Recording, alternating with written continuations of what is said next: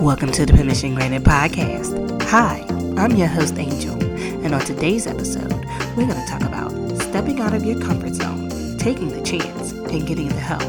That's right, we're going to talk about permission granted to seek therapy. Without further delay, let's get started. Hello, loves. On today's episode, we're going to recap something I, I recorded actually last summer, and I'm going to touch on stepping out of your comfort zone, taking the chance, and getting the help. Hello. On today's Self Care Saturday message, I'm going to issue the Permission Granted Challenge to go ahead and get therapy. We're going to chat a little bit about why it's time to release the stigma surrounding therapy and how when you have that disinterested third person as your coach, as your therapist, they can really start unlocking some pathways to releasing some old traumas, identifying residual traumas, and giving you permission to go ahead and move forward in your healing. As we go through this thing called life, things just happen. You know, and sometimes we're at a, such a young age when it happens, you don't even know how to process it, so it's packed away somewhere Sometimes those things can be traumatic and or traumatizing. The resulting feelings of anger, loss, rage, shame, they can interfere with your behavior, with your psyche for years undetected and can leave you stuck and you don't even know why. Some examples could be you lashing out at the very people who love you who may not have anything to do with the original source of your rage or your anger. This is where a trained therapist can really help guide you through it, help you really get the tools, tips, and techniques that you live to move on from it. And real talk, it's time for us to stop medicating. You know what I'm talking about the escaping, the deflecting, the denial. Some of the behaviors could be drinking, drug use. You just want to fade out and escape in entertainment adult entertainment, pornography, video games, relationship to relationship bouncing around. Whatever the case may be, it is time to just start facing, healing, and moving on. One of the things I've often um, come across are bouncing from relationship to from relationship and seeing the same behavior pattern and wanting to point the finger at the other person when really the source of it could be from within. It's not a blame thing, it's more of an identification thing and a directed healing thing. But the, the, the key is acknowledging that there is an issue. And sometimes getting past that denial is the biggest obstacle. Real talk, action is the key. In 2019, there's no need for any stigma surrounding placing value on mental health because mental health is mental wealth. And if you're worried about judgment or if people are judging you, then it's time to secure a different circle of people who nurture and not judge.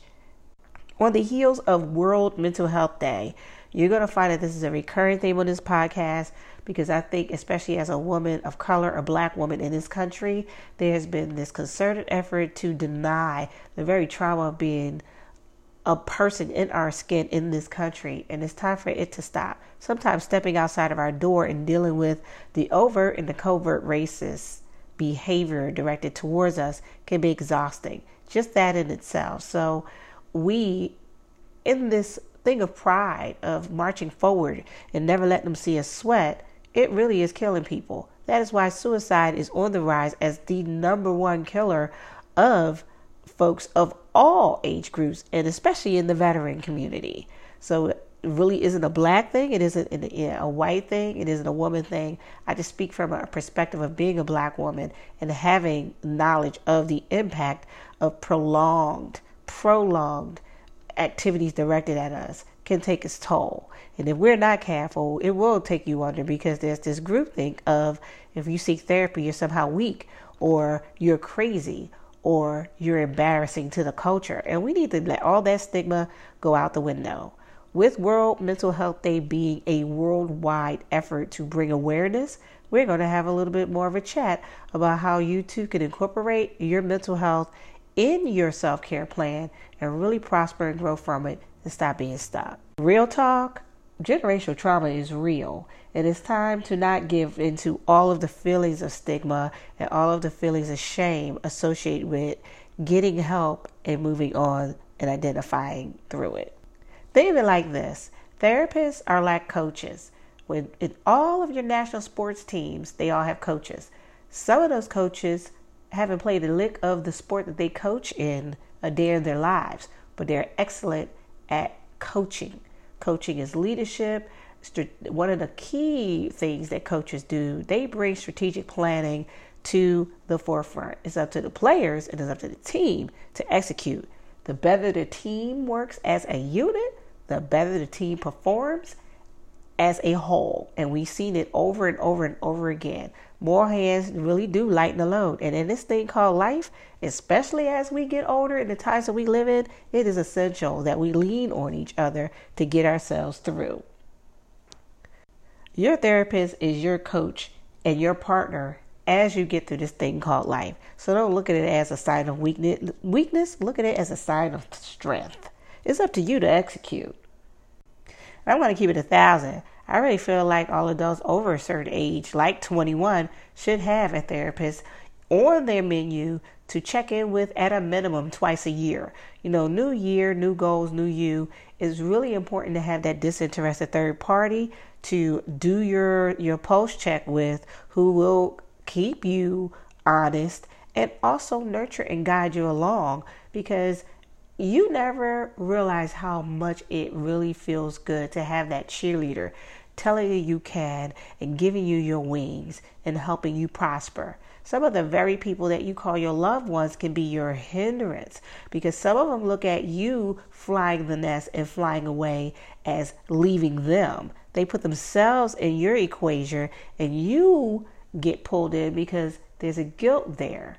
And when you have a therapist to encourage you, you take away all of that built in need for this guilting that they do, whether it's overt or inadvertent.